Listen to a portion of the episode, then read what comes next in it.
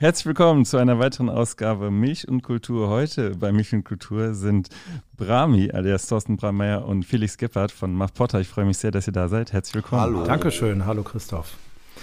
Es geht los in dieser Sendung mit einem Spiel, das heißt kurze Frage, kurze Antwort. Da müsst ihr entweder Sätze beenden oder Fragen kurz beantworten. Es geht los. Den ersten Satz, den ihr beenden sollt. Punk ist. Das, was man draus macht. Ich möchte mich da einfach anschließen. Das, das Cover unseres Albums ist großartig und von, von hohem künstlerischen Wert. Ich finde es, also mir gefällt es. Von Moki gemalt worden. Vegan, vegetarisch oder Fleisch? Esser. Ähm, so fast vegetarisch. Mittlerweile wieder. Mal so, mal so bei mir eigentlich. Also ich kann nicht behaupten, dass ich äh, eine Sache strikt befolgen würde. Der letzte Song, den ich gehört habe, war. Der letzte Song, der hier gerade auflag, war. Warte. Was von Black Sabbath. Wicked World von Black Sabbath. Äh, meine liebste Art zu reisen ist. Autofahren. Bahnfahren. Milch ist für mich. Milch? Milch. Uninteressant. Obwohl äh, Kaffee ohne Milch ist schon eine relativ traurige Sache, finde ich. Für mich nur eine Zutat aus der andere Produkte hergestellt werden. Heimat ist für mich. Meine, meine allernächste direkte Umgebung. Die Umgebung um mein Bett herum. äh, die, äh, mein liebstes Kinderbuch. Erinnert ihr euch noch? Äh, hattet ihr so eins, was ihr beide, was ihr total. Der Bär, der ein Bär bleiben wollte. Carlson vom Dach. Herzlich willkommen bei Milch und Kultur. Heute sprechen wir über euer neues Album. Äh, bei aller Liebe heißt es und ich freue mich, dass ihr einen Schlagzeuger und Gitarristen dabei habt. Was muss, wenn man nach so langer Zeit, Felix, du bist jetzt etwas neuer, was muss nach so einer langen Zeit passen, damit es ein neues Album geben kann? Naja, auf, auf jeden Fall zuallererst, dass man ein gemeinsames Ziel vor Augen hat, würde ich sagen. Weil ähm, es ist ja, wir haben jetzt teilweise Kinder und so weiter und äh, das macht das Leben ja nicht unkomplizierter und ähm, deshalb würde ich auf jeden Fall dieses gemeinsame Ziel ähm, vorn anstellen. Felix, du bist neu dazugekommen. Das war auch ein Prozess, glaube ich, der Annäherung. Wann ist denn bei euch klar geworden, dass aus äh, dieser, ihr habt bei Jan Rock the Förster, glaube ich, äh, das erste Mal seid ihr aufgetreten und dann gab es einige Gigs, es gab aber wenig Interviews. Wann war denn für euch klar, das muss ein neues Album geben? War das direkt klar oder war das einfach dadurch, dass ihr aufgetreten seid und das Interesse so groß war, klar, dass ihr, dass ihr, dass auch ein Album kommen muss? Ähm, naja, es war so, äh, wir haben ja äh, zu dem Zeitpunkt genau überhaupt keine Interviews gegeben. Das hatten wir uns auch so vorgenommen, weil wir genau dieser Frage auch so ein bisschen ausweichen wollten nach einem neuen Album, weil wir zu dem Zeitpunkt äh, halt selbst nicht wussten, was, was wir machen oder ob wir was machen, was Neues. Äh, wir sind dann irgendwann Ende 2019 angefangen zu proben und äh, naja, es war ähm, äh, irgendwo so ein bisschen wie früher. Also es ist, äh, ich glaube, wir brauchen nie Angst haben, wenn wir im Proberaum stehen, dass uns irgendwie überhaupt nichts einfällt oder so. Es, es passiert immer irgendwas. Und äh, ja, wir haben über ein, über ein Album erst zu einem relativ späten Zeitpunkt konkret gesprochen, obwohl das natürlich jeder von uns im Hinterkopf hatte, aber das, ich glaube, das war wirklich so im, in der zweiten Jahreshälfte 2020, würde ich mal, würde ich mal schätzen, dass wir da wirklich konkret angefangen haben zu planen für ein neues Album. Ja. Und ich bin irgendwie halt so mit da reingerutscht in den Prozess schon. Also ich bin dann irgendwie dazugekommen, quasi. Ähm, und das war dann, ab, ab da war dann irgendwie auch klar, dass dieses Album aufgenommen werden würde. Und dann ist nur noch die Form, also die Songs waren dann alle schon irgendwie so auf dem Weg, größtenteils. Und dann war eigentlich nur noch die Frage, wann und wo das aufgenommen wird. Äh, wir kommen später auch nochmal zu Texten und äh, ich würde auch ganz kurz gerne einmal zu dem Titel kommen. Bei aller Liebe heißt es, wie kommt es äh, zu diesem Titel? Also öffnet ja viele Assoziationen, ja, die man haben kann. Ganz ehrlich, ähm, das Wichtigste dabei war uns, dass es gut klingt. Ich finde, es klingt schön. Ähm, und es ist, weiß nicht, ist für eine, für eine Punkrock-Band in Anführungsstrichen vielleicht auch etwas, ein etwas ungewöhnlicher Titel. Und äh, es ist im Übrigen auch eine Textzeile aus einem Song, der allerdings äh, nicht auf dem Album sein wird, aber macht ja nichts. Hm. Ich finde es gut und auch in, in Verbindung mit dem Artwork des Covers passt es gut. Und ich finde, was mit Liebe wollte ich schon immer mal haben. Ich ganz persönlich, ich finde das super. Von mir aus hätte es auch einfach nur Liebe heißen können. Birgt natürlich die Gefahr, dass es das schon mal gab, aber mir fällt tatsächlich gerade nichts ein dazu. Felix, willst du noch was sagen? Ähm, viel mehr habe ich dazu, ich weiß nicht genau mehr, wann der Titel ins Spiel kam und ich weiß auch nicht mehr genau, was das für und wieder oder was irgendwie potenzielle Gegenkandidaten waren. Irgendwie ist mir das, hat sich das bei mir überschrieben im ja, Kopf. Wir wollten auf jeden Fall keinen Songtitel als Album. Genau, das war ziemlich klar das, und. Das war eine Vorgabe, das wollten wir nicht. Und das war aber, dieses bei aller Liebe war irgendwie äh, gleich, gab es irgendwie keine Fragen. war super. Ihr habt eben gesagt, es äh, muss ein gemeinsames Ziel geben. Ähm, habe gesagt, das Album, die Idee des Albums war relativ äh, spät. Was musste denn für euch konkret jetzt als, als Gitarristen, als Schlagzeuger passen, damit ihr sagt, ähm, das Album wird aufgenommen? Äh, es gab ja auch so ein bisschen, oder es war auch klar, es konnte nicht wieder ganz, sollte nicht anknüpfen an alte Muff Potter Sachen, sondern es sollte auch irgendwie einen, einen eigenen, oder was, was schon was Neues sein, aber gleichzeitig von der Musik Sagt, sagt ihr mal, ich will es gar nicht beschreiben. Na, so wie ich die Band äh, von außen erlebt habe, oder so aus dem näheren Umfeld vielleicht. Ich bin ja mit Muff Potter schon in diversen Funktionen und Positionen auch getourt.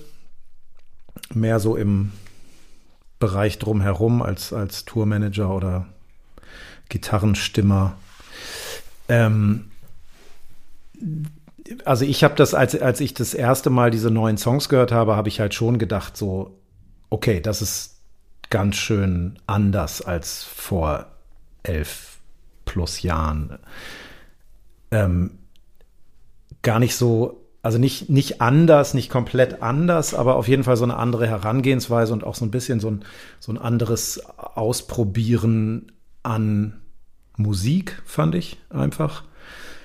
Ähm, da waren Songs dabei, die einfach ein bisschen länger, denen ein bisschen länger, längere Zeit gestattet wurde, in der sie sich entfalten konnten. Und ähm, äh, da war nicht so unbedingt auf, auf so eine Popsong-Länge geachtet worden, sondern einfach mal so ein Song durfte mal so ein bisschen laufen. Und das sind immer so Momente, wo ich aus meinem eigenen musikalischen Interesse raus interessiert bin, so, ne, wo, was, was passiert da und wie kann man sowas auf einen längeren Zeitraum auch interessant halten und so. Und das war für mich, ähm, als ich diese Songs gehört habe oder diese Demos zu der Zeit, ähm, und da ging es eher noch so darum, ob ich das, ob ich den Produktionsprozess vielleicht so ein bisschen von halb außen begleite oder so als extra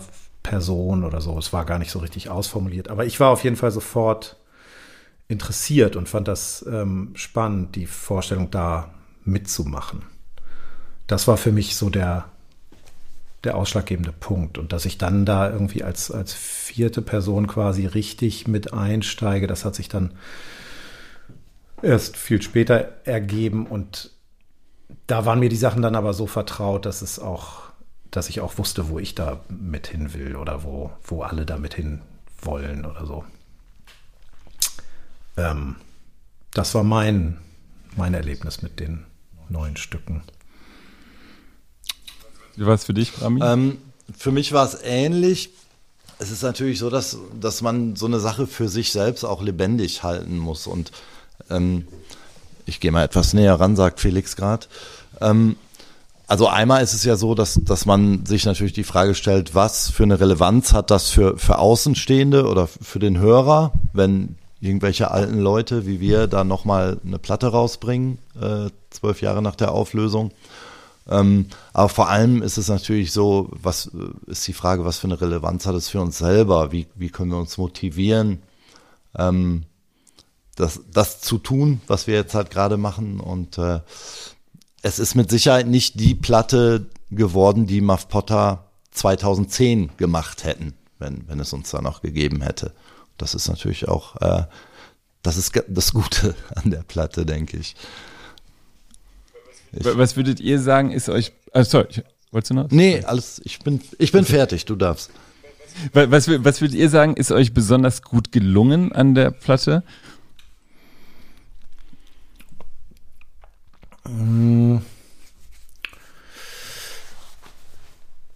Ich, ich finde, wie gesagt, die Art, wie, wie die Songs strukturiert sind, super. Gerade die längeren, denn es sind einige bisschen längere Stücke. Dabei. kommen wir gleich nochmal ja. zu, ja, auf jeden Fall. Ja. Ähm, ich finde, da ist so eine, ich mag es sehr, wenn es, wenn es so eine demokratische Verteilung äh, der Instrumente gibt. Also wenn halt nicht so ein, so ein ne, es gibt halt in, in Rockmusik oftmals das, ähm, das Problem, dass Gitarren so als eins gesehen werden und alles so breitwandig irgendwie ähm, mit großer Geste dahingestellt wird. Und ich finde, ich freue mich immer über Musik, die, wo, also wenn mehrere Gitarren involviert sind, dass man diese Sachen irgendwie so auseinander hören kann. Und das war bei Muff Potter immer schon so ein, so ein, so ein Ding, dass halt Sachen oder glaube ich ab, ab einer bestimmten, ab bei den späteren Alben, dass man halt so Sachen transparent raushören kann, auch, auch wenn es Rockmusik ist. Und das finde ich jetzt sehr, also so wie ich die, die Arbeit jetzt an den Aufnahmen auch erlebt habe, das gefällt mir sehr. Man, man hat so, also gerade wenn man die Platte so auf, auf Kopfhörern hört und so, man hat überall so den, so einen räumlichen Eindruck, finde ich. Und auch was dann noch an extra Instrumenten dazukommt und so. Ich finde, ich bin sehr froh, wie uns das gelungen ist alles. Also ich würde jetzt gar nicht so sehr, ich kann, kann nicht jetzt so auf ein Detail äh, mich beschränken, was ich jetzt besonders gut finde, sondern das ist so das allgemeine akustische Bild, was diese Platte so hinstellt. So, das finde ich, darüber freue ich mich sehr. Genau. Es ist eben nicht die 2010er Mafotta-Platte, sondern ich finde, ähm, auch wie die Songs entstanden sind, das war auf eine sehr musikalische Art und Weise. Sollte es ja sowieso sein, wenn man Musik macht, aber ähm, das war auch äh, ein Unterschied zu früher. Also wir haben, wir haben uns einfach viel Zeit gelassen, viel mehr Sachen ausprobiert, die uns vielleicht auch selbst erstmal ein bisschen strange vorkamen oder so. Aber das war, das war eine super äh, Sache und es war auch eine super Entscheidung, ähm, die Songs äh, so zu schreiben, wie wir sie geschrieben haben. Wir haben uns ja immer eine Woche am Stück getroffen und äh, haben quasi rund um die Uhr Musik gemacht, mehrmals. Und das war, das war toll. Würde ich auf jeden Fall wieder so machen. Jetzt habt ihr einen äh, Schriftsteller oder ja jemand, der auch Bücher schreibt als äh, Sänger auch.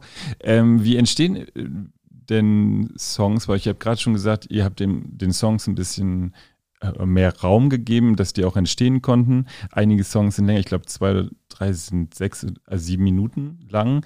Ähm, wie ähm, kann man sich das vorstellen? Habt ihr, habt ihr euch in Notback auch zusammengetan? Das ist, Album ist aufgenommen worden in Bremen, richtig?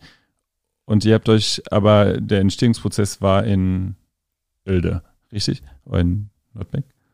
Wie, wie entstehen dann Songs? Bringen dann äh, Thorsten eine, einen Text mit und da wird diskutiert? Oder ging es durchaus bei vielen Songs auch vom Musikalischen aus und danach? Nee, es ist, es ist eigentlich mhm. immer so, dass es die Musik zuerst gibt. Also wir schreiben immer die Musik zuerst und dann kommt in 95 Prozent aller Fälle ähm, Thorsten mit, mit dem Text um die Ecke. Ähm, Oft äh, wird, wird auch lange Zeit irgendein Gaga-Text auf einen Song gesungen, wenn es noch keinen richtigen Text gibt, um halt zu, zu testen, was funktioniert und was nicht. Ähm, es war in einem Fall so, und zwar bei Not Back City Limits, das ist ja äh, dieser lange Song mit dem Spoken Word Text. Da haben wir, da gab es den Song, ich weiß nicht wie lang, ob er noch länger war vorher. Jedenfalls gab es dann irgendwann auch den fertigen Text und da haben wir die Musik natürlich dann, was, was äh, Taktlängen und so angeht, ähm, natürlich auf den Text angepasst. Äh, aber im Allgemeinen ist immer die Musik zuerst da. Wir sind ja auch eine Band und keine, keine Ahnung, keine, keine, äh, weiß nicht, kein Literaturclub mit Musik untermalt oder so.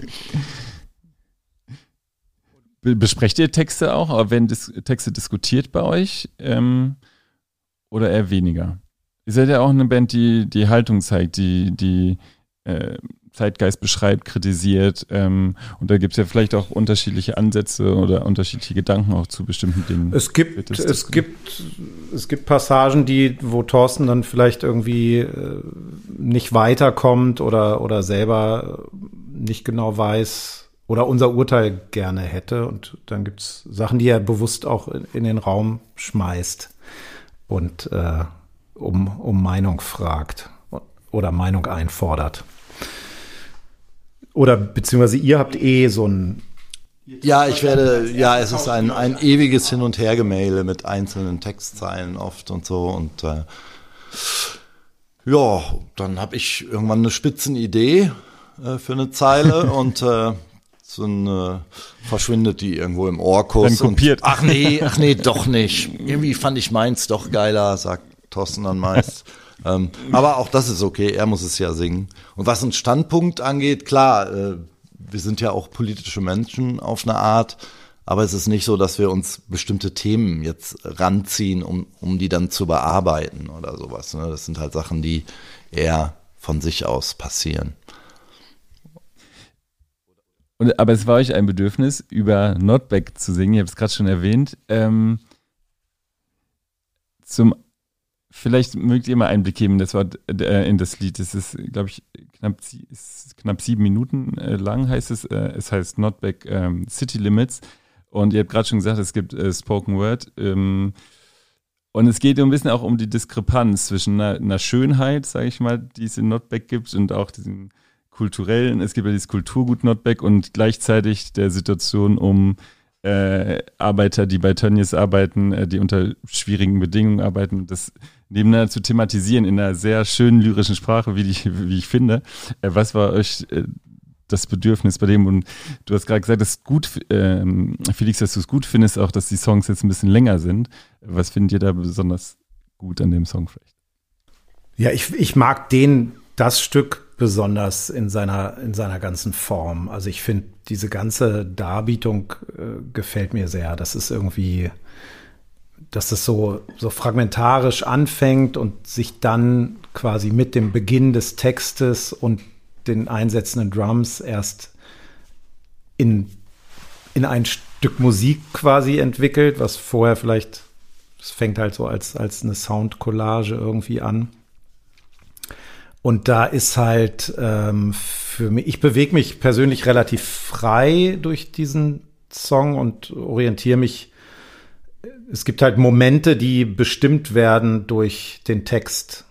Äh, ne? Also es gibt halt einen Part, der anfängt, wenn der Text an der und der Stelle angekommen ist. Und darauf reagiere ich. Und das finde ich in dem Song halt besonders spannend, weil das kann sich auch mal, also ich denke, wir sind relativ fest in unserer Form da mittlerweile, aber es könnte auch passieren, dass sich das zeitlich so weit verschiebt, dass äh, ein gewisser Moment erst äh, paar Takte später passiert. So, ne? Also man muss halt die ganze Zeit so alert sein und, und darauf achten, was die anderen machen, was ja eigentlich sowieso beim Musikmachen schön wäre, wenn man das immer tun würde. Aber es gibt halt natürlich Stücke, die das nicht einem abverlangen, ne? sondern die man halt so als auch im Vierer-Kollektiv irgendwie ähm, relativ ohne viel nachdenken zu müssen runterspielen.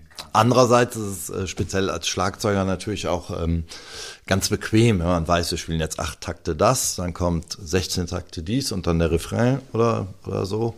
Also das ist schon speziell bei dem Song, weil wir uns da wirklich nach dem danach richten, wo wir gerade sind im Text. Genau. War, war, die Form, war die Form relativ schnell klar bei dem Song über Not Bad?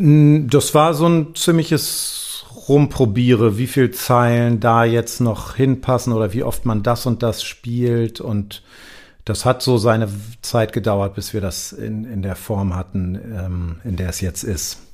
Auf jeden Fall. Na, und textlich ist es für mich, also ich kann da jetzt ja nur als ähm, jemand reden, der den Text nicht selber geschrieben hat. Ähm, aber ich finde, dass das halt wirklich, äh, also textlich für mich auch eines der stärksten Stücke auf, auf dem Album ist, weil es einfach also ich finde diese ganze Perspektive, die Thorsten sich da überlegt hat, wie er über diese zwei Welten berichtet, also wir in dem auf dem Kulturgut, die wir unsere Kunst dort machen, in unmittelbarer geografischer Nähe zu Leuten, die halt vielleicht nicht frei entscheiden können, wo sie ihr Geld verdienen und womit sie ihr Geld verdienen und die in solchen ähm, unmenschlichen Arbeitsprozessen landen.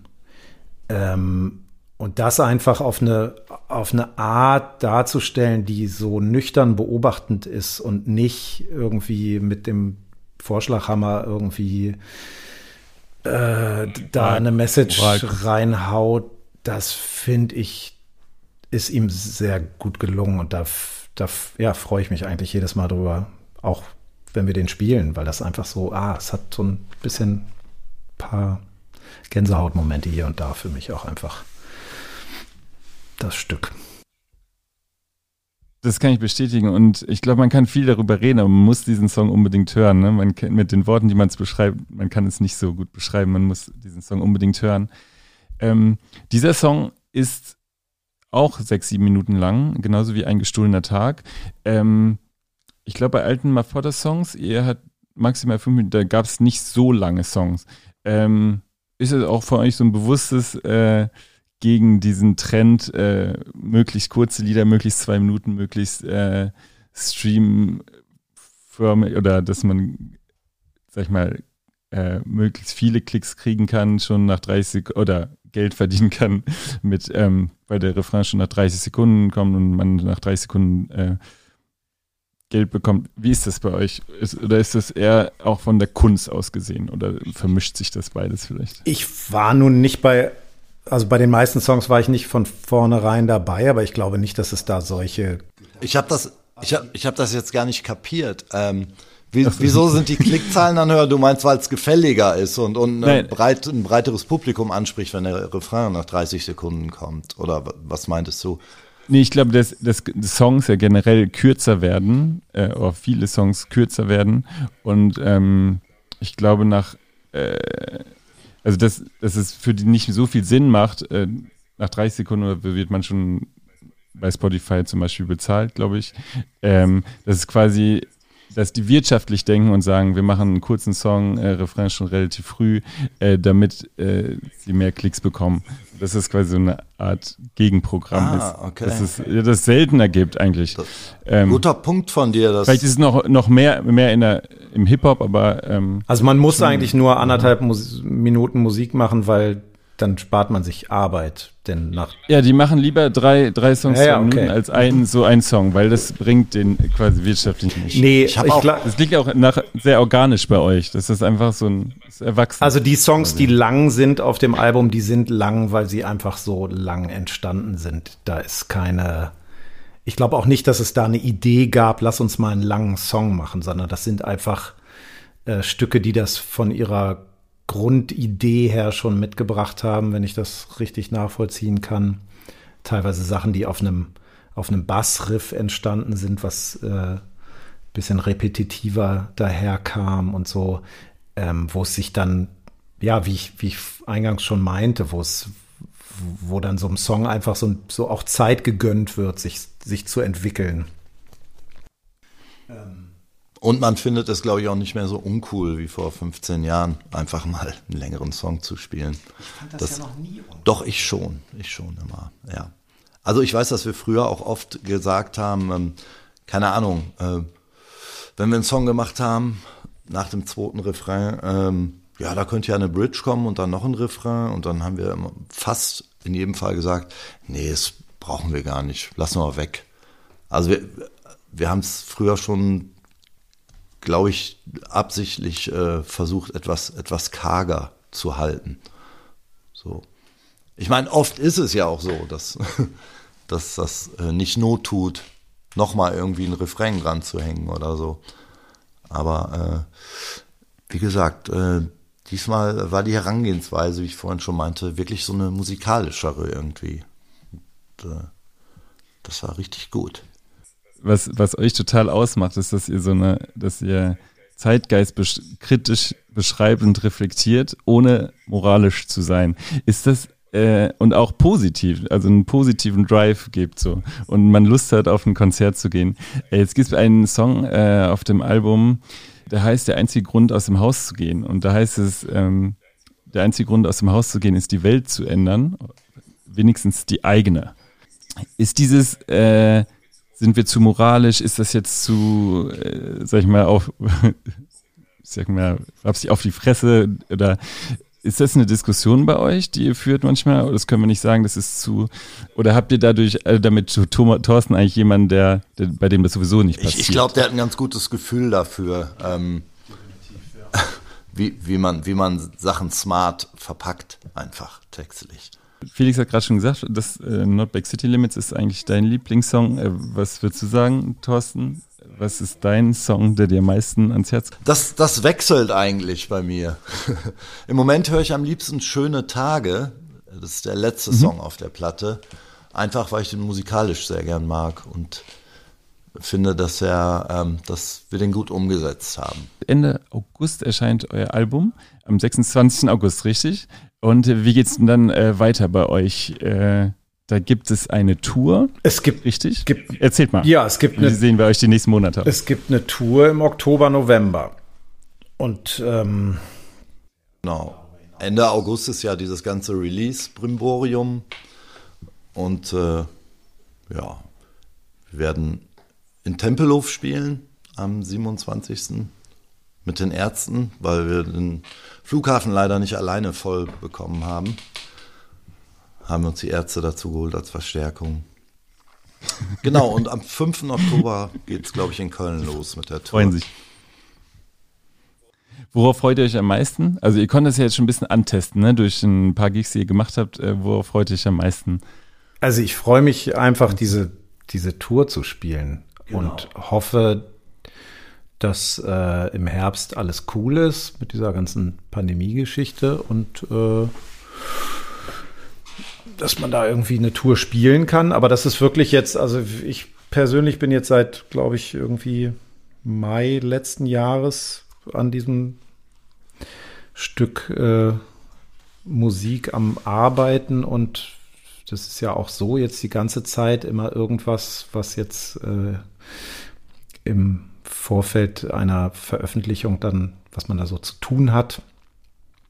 Ähm, und ich glaube, dieser Moment dann endlich auch wirklich die Bustür zuzumachen und hinten alles eingeladen zu haben und zum ersten Konzert zu fahren, das wird, ist so ein bisschen der Moment, auf den ich ganz schön hinfiebere jetzt nach der langen Zeit. Ja, also ich freue mich so ab der zweiten Hälfte des ersten Konzerts, weil ich äh, am Anfang immer extrem nervös bin und äh, nach ein paar Songs ist das weg und dann ist das für den Rest der Tour okay, normalerweise. Ich bin ein halbes Konzert lang, werde ich extrem zitterig spielen. Okay. Naja, aber ich glaube, es merkt keiner. Wer ist mit euch der meiste Tourmensch? Ich finde das geil. Also ich freue mich auch wirklich total auf die Tour. Ja. Wie bitte? Ach, wer der äh, du warst meiste Tour, also am, wer der größte, am meisten die Tour mag bei euch, wer ist da der Tourmensch, der sagt, geil, Tour, das Tourleben, also die Konzerte werdet ihr alle. Äh, also ich, ich mag es immer sehr auf Tour, wenn sich im positiven Sinne so, ein, so eine Routine, ein Alltagstrott, also ein positiver Alltagstrott dann äh, eingestellt hat. Dass jeder weiß, was er zu tun hat und äh, alles halt einfach läuft und ich finde das super. Ich habe ähm, zwei Fragen zum Schluss. Ähm, Sag mal, wenn ihr sagt, ihr habt ja auch gesagt, das ist, Album ist ziemlich stark auf die Musik fokussiert gewesen, beziehungsweise ist ziemlich stark durch die Musik, äh, die war im Vordergrund, ist auch entstanden und äh, das war auch sehr wichtig, dass es äh, euch vor allem auch musikalisch gefällt. Wie wichtig ist denn dann, äh, das ist euer Label, richtig? Hux, Hux Plattenkiste? Oder bin ich falsch? Genau, das stimmt. Wie wichtig, wie wichtig ist denn dann äh, eigenes Label? Ähm, war das jemals bei euch im Kopf, dass ihr auch zum anderen Label geht? Oder ähm, was ist das Gute an einem eigenen Label und was würdet ihr es vielleicht auch jungen Musikern empfehlen oder was, ja? Nee, also das, da regiert bei uns, glaube ich, Pragmatismus. Also wir mhm. haben einfach geguckt, was ist in welcher Situation oder jetzt in dieser Situation gerade das Beste für uns. Ähm, und es ist einfach, es hat sich einfach so ergeben, dass wir es selber machen. Es ist definitiv mehr Arbeit für, für eine Band selber und es bringt natürlich auch Sachen mit ins Haus, die, die man, die einem im schlimmsten Fall vom kreativen Prozess abhalten und so. Ne? Also es ist, gibt schon, ist schon, ist schon ein Haufen Arbeit. Ähm, andererseits haben wir ein super Team um uns rum, also Leute, die mit uns zusammenarbeiten und uns da unterstützen. Wir sind nicht so ganz alleine. Aber klar, gewisse Entscheidungen müssen wir halt einfach treffen und da muss dann immer der demokratische Konsens irgendwie gefunden werden und äh, es sind immer alle irgendwie auf äh, Informationslevel zu halten und so. Also es ist schon, schon, ich kann es nicht, äh, kann es nicht, es ist nicht so kann es nicht nur empfehlen. Nee. Also ich würde es jetzt einer jungen Band, wie du gerade äh, dich ausgedrückt hast, würde ich schon, würde ich es jetzt nicht irgendwie empfehlen können, Platten selber rauszubringen. Ich glaub, ich glaub. Das könnte, jetzt, das, könnte, das könnte ich den Leuten auf dem Weg. Jetzt fragen sich viele vielleicht, mal vor dein neues Album, geht es wieder los? Gibt es noch mehrere Alben vielleicht? Äh, oder war das jetzt erstmal eins? Das ist eine Frage, vielleicht ist sie ein bisschen früh gestellt, aber wie ist denn gerade bei euch der Spirit oder ist es jetzt erstmal dieses Album? Mal gucken. Wir haben gerade einen, einen Zyklus von zwölf Alben begonnen, die alle den, den das Wort Liebe im Titel tragen werden, die wir bis zwei, Texte von 2065 die, die wird dieser Zyklus enden. Nein, wir haben, da, wir haben die Texte sind von dir, richtig? Keine Ahnung. Genau, absolut. Was spielt äh, Thorsten Nagelschmidt dann? Der spielt einfach Gitarre oder spielt Schlagzeug. Kann der auch Schlagzeug spielen? Ich habe noch, ich habe ihn, glaube ich, noch tatsächlich noch nie Schlagzeug spielen sehen. Also alle setzen sich ja mal irgendwie da hin und trommeln da rum und so. Äh, mit Vorliebe auch Schredder, unser Bassist. Aber ich habe Nagel, glaube ich, noch nie Schlagzeug spielen sehen, tatsächlich. Ich freue mich auf jeden Fall sehr auf das Album, das am 26.08. erscheint. Ganz tolles Album. Am Ende der Sendung dürft ihr ein äh, Buch oder einen Musiktipp dem Milch- und Kulturpublikum geben, wenn ihr das möchtet? Gibt es ein Buch, das man unbedingt lesen sollte oder ein Lied oder ein Album, was ihr den Zuhörern nahelegt? Ähm, ich habe vor einiger Zeit das Buch Future Sounds gelesen. Da geht es ähm, um die sogenannte Krautrock-Szene in, in den 70ern in Deutschland. Ähm, das ist super. Ich habe allerdings den Autoren oder die Autorin vergessen.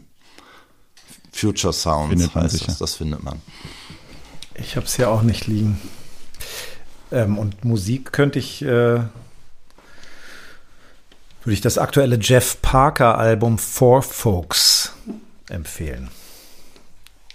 Jeff Parker ist der Gitarrist von Tortoise und ähm, macht äh, Solo, hat er so seine Jazz-Bands, äh, mit denen er spielt. Und For Folks ist aber ein Album, was er ganz alleine mit, mit Loopstation und, und Gitarre aufgenommen hat.